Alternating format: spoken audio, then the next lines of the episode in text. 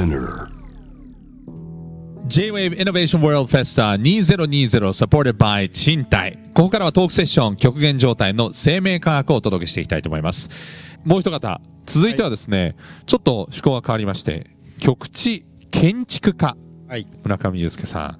えー、一体局地建築家とは何なのかも含めてではお願いいたしますはい、よろしくお願いします。あのお二方の争いをまあ遠遠巻きに見れる立場はいいなと思ってますけど、あのまあお二方はこう宇宙をあの先ほど宇宙飛行士を目指していらっしゃるっていうふうに言いましたけど、そのいつかその宇宙っていう本来なら人が住めない場所に、えー仕事で行く人たちが、えーいるわけですね。まあしかもそれがあの数日とかじゃなくてもう年単位で生活をするっていう時代がまあ来るかもしれないと。で、えっと、僕はですね、まあ、そういう意味では、まあ、さそれに先駆けて、えーまあ、そういう極地ですね人の住めない今ここに写ってる写真僕が、えっと、南極にいた時の、えー写真ですがこれでマイナス43度ぐらいですかね。まつげ凍ってますよだって。そうなんですよ。あの結構まぶたの中もシャリシャリシャリシャリっていう。ええですけど、まあ、こういったところで住めない場所でもまあ働いてる人たちがいるので、まあ、それを実際僕自身が行ってですね、えー仕事をしてで、まあ、そういった人たちがやっぱりしんどいので、えーどういった家が必要なんだろうどういう暮らし方が必要なんだろうっていうのを、まあ、この15年ぐらいですね、まあ、いろんなところにいて、まあ、トータルで1000日ぐらい、えー生活をしてきました。で南極以外にもですね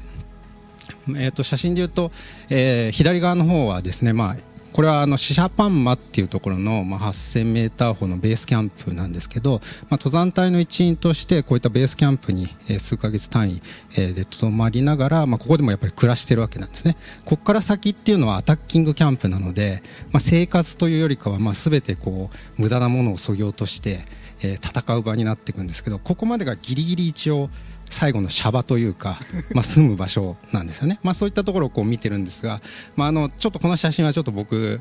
あの胸というか肺が痛むというかですねここで排水臭で死にかけたことがあるのでちょっとここは嫌な思いがある場所なんですけど、もう本当に人間の、まあ、体的にもギリギリの場所であるということですね、はいでえっとまあ、右側の2つっていうのはあの南極の昭和基地っていうところで、まあ、ここで500日ぐらい、えーいたわけなんですけれどもあの、まあ、先ほど言ったみたいに僕はそのそこに住むっていうことが、えー目的なので冒険家と違ってこう移動はしないんですよね。で住めない場所にずっといてどれだけ長く、いられるかっていうのと、まあ、あとこういった仲間と一緒に、生活をする。越冬隊の時は、えーとまあ、28人でこの時生活をしてたんですけど、まあ、そうするとですねあの南極の越冬隊っていうのはもうかれこれ60年近くやってるので、まあ、あの冒険家タイプの何でもできるぜって人も、えー中にはいるんですけどどっちかというとこう転勤とかですね。あるいは行きたくないのに会社都合でどうしても行かなきゃいけなかった人たちも来てるんです。よそんな人もいるんですか？いるんですいるんです。へえ。あの僕らあの訓練とかを事前にするんですけどあの冬の訓練とかいや初めて雪見ました。っていう人が来たりするんですね。そんな赤道生まれみたいな人がいるんですか？そうなんですまあもうとにかく南極っていうのはそういう意味ではあのーまあ攻略する場じゃなくてもう仕事の場所になっててこういろんな人が来てる。でそうするとそういう人たちでも安全に必ず生きて帰って、えー仕事を全うしさせるためにはじゃあどういったことが、まあ、家としても、まあ、チームとしても、えーいろんなことが、えーしなきゃいけない。で、えー結構まああの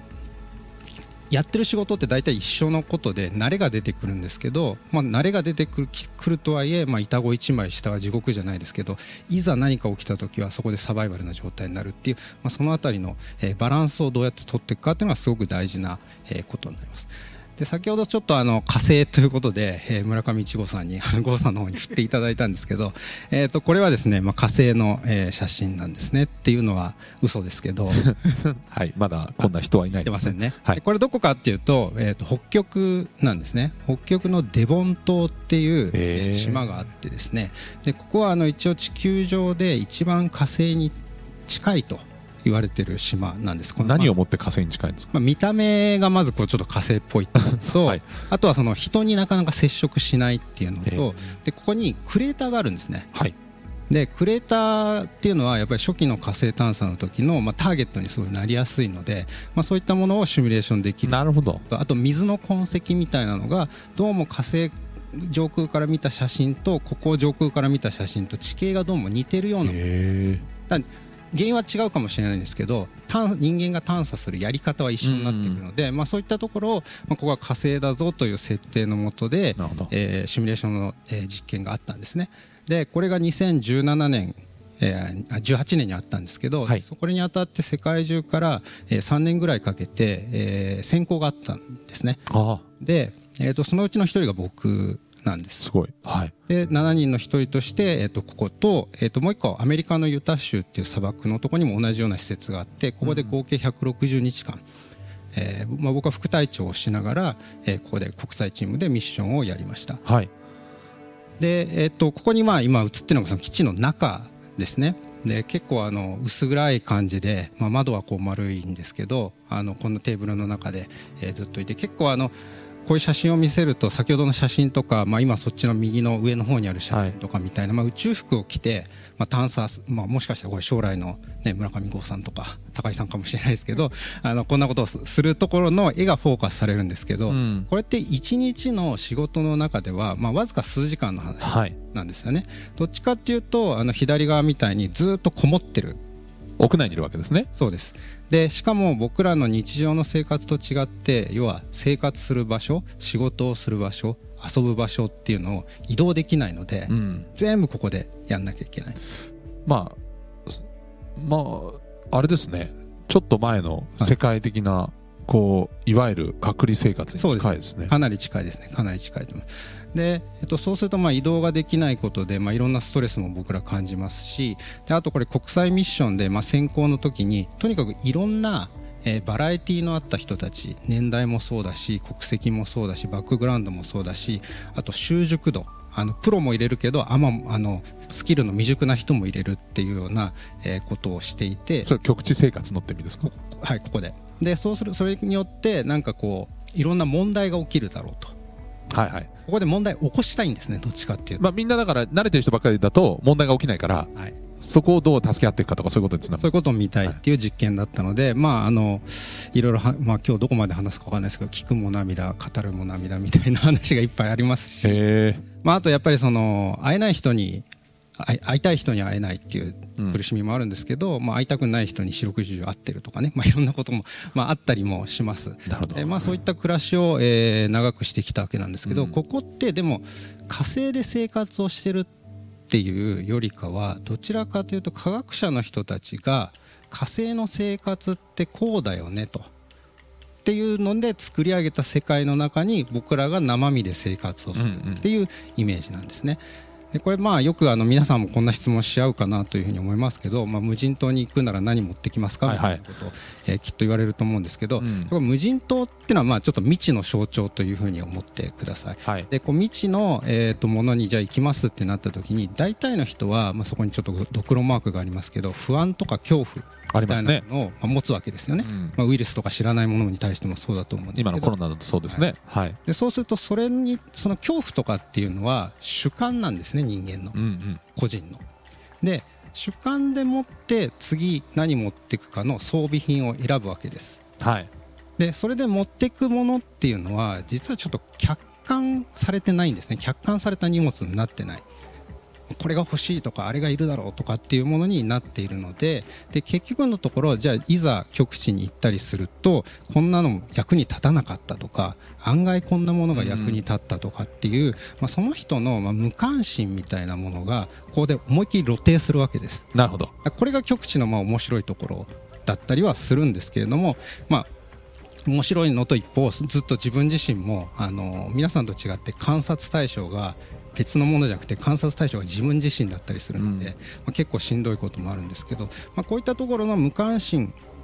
まあ、人間があの火星とかに行く前にあの、まあ、どうやったら忘れ物をなくせるかどうかっていうのがまあ一つの研究テーマではあるんですけれども、まあ、あの実際そういうあの、まあ、こういった生活宇宙の生活の最前線に、えーずっと関わってみてやっぱり思うのは、まあ、ここにちょっとあの夢を見る人と、えーあと夢見せる人っていうことが書きましたけどやっぱりこう宇宙っていうのはあの夢を見る人が集まってくる傾向がものすごく強いわけなんですね。まあそうでしょうねそうすると先ほどのように主観が強いとも言えるんです、うん。でそうするとものすごくやっぱり隙が多いんですね。なるほど。で自分自身だったらこれで大丈夫だっていうふうにも思っちゃうので、まあ、ある種自分にうぬぼれてるってところもやっぱり出てきたりする。まあ、あの恐れが少ないってことですよね。言い方を変えるとそうですね、うん。そうだと思います、あんまりビビってないと、はい。極地に行くことをね、あと真似をするのが下手だったりするんですよ、うん。あのやっぱり生きていく時に過去の失敗も成功も真似しなきゃいけないんですけど、はい。新しいことしたいって人は真似しないぜっ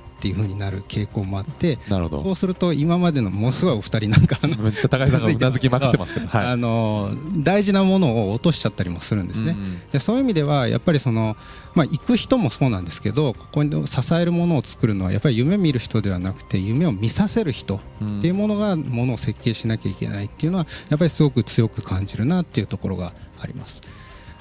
であとその、まあ、実際にこうまあ、ここにあの自分だけは大丈夫っていうのはまあ成立しないっていう話をちょっとしたいなというふうに思うんですけれどもあの、まあ、今もそうなんですけどあのこう閉じ込められるっていうふうになったら、まあ、隔離っていうことをまあ日本語で言いますよね。はいであの、まあ、隔離って英語にするとあのアイソレーションってそうですね言いますがあのインサレーションっていうのも隔離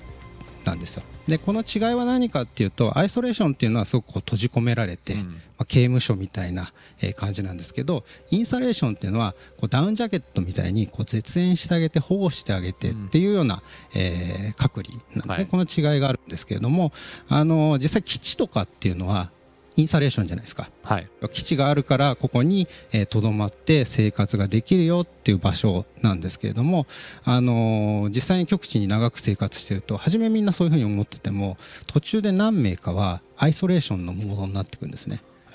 なんかなんで俺こんなところに来ちゃったんだろうとか、うん。ここに閉じ込められてるんじゃないかみたいなことを、えー思う人がいてでも一方で、あのーいやもう南極快適だからあと2年ぐらいいてもいいなみたいなあの人もいるんですはい、いるんですよ。ただ、あのー自分だけはどっちかっていうとあのそっちのモードにあの厳しいモードに入っちゃう人っていうのはあの自分が大丈夫って思ってた人がなりがち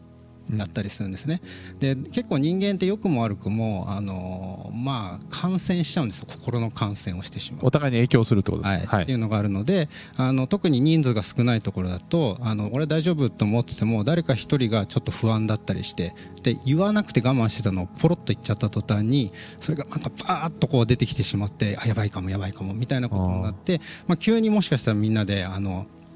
アイソレーションモードになってしまう。パニック症候群にちょっと近い感じそうですね、はい。そうですね。だからあの今のコロナもそうだと思うんですけど難しいのは、えー、とこれがどっちかになってないってことなんです。うん。あの北極のミッションの時はとユタのアメリカのミッションと同じ場所でやった時に北極のミッションの方が場所は過酷なんですけど、はい。ミッションとしては楽だったんですね。へえなんでかっていうとより過酷だから問題の解決の仕方がシンプルになってくるんですよ。うんだからこう余計なことを言う人たちが出てこなくてでユタの方はまあなんだかんだ言ってあの40分ぐらいで人里があるのでなんか少し甘くなってこれもできんじゃない？あれもできんじゃない？みたいなことがこう言い出して意見が一致しないんですね。コロナももう外に出てすぐもう絶対に感染してすごいことになるっていうんだと意外とシンプルになるんですけど。SARS みたいな状態だったらね。はい。うん。でも今そうじゃないじゃないですか。あの別のひある人は大変ある人はそうでもないっていうのが混在してることがウイルス以上にものすごく極地もそうなんですけど問題になってくるんですよ。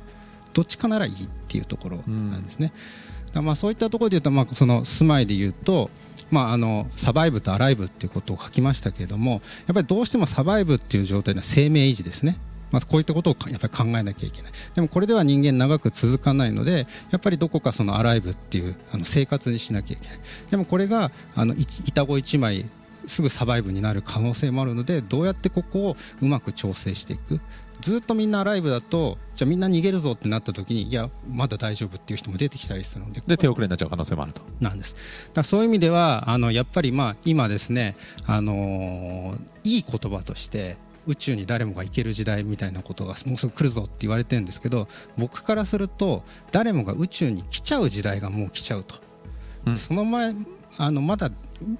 行く行きたいって夢見る人はできるぞできるぞっていうことを言うんですけど僕からするとさっきの今日お話ししたところの本当触りですけどまだまだやらなきゃいけないことが、えーものすごくあるぞっていうのを感じてます。でそういった意味で、まあ、それを手こまのいてもしょうがないのでもうやめなさいって言ってもしょうがないので、まあ、今僕はちょっと取り組んでるのはですね日本で取り組んでるのは、はい。まあ、模擬実験その火星シミュレーションの生活みたいなのを日本でやろうと。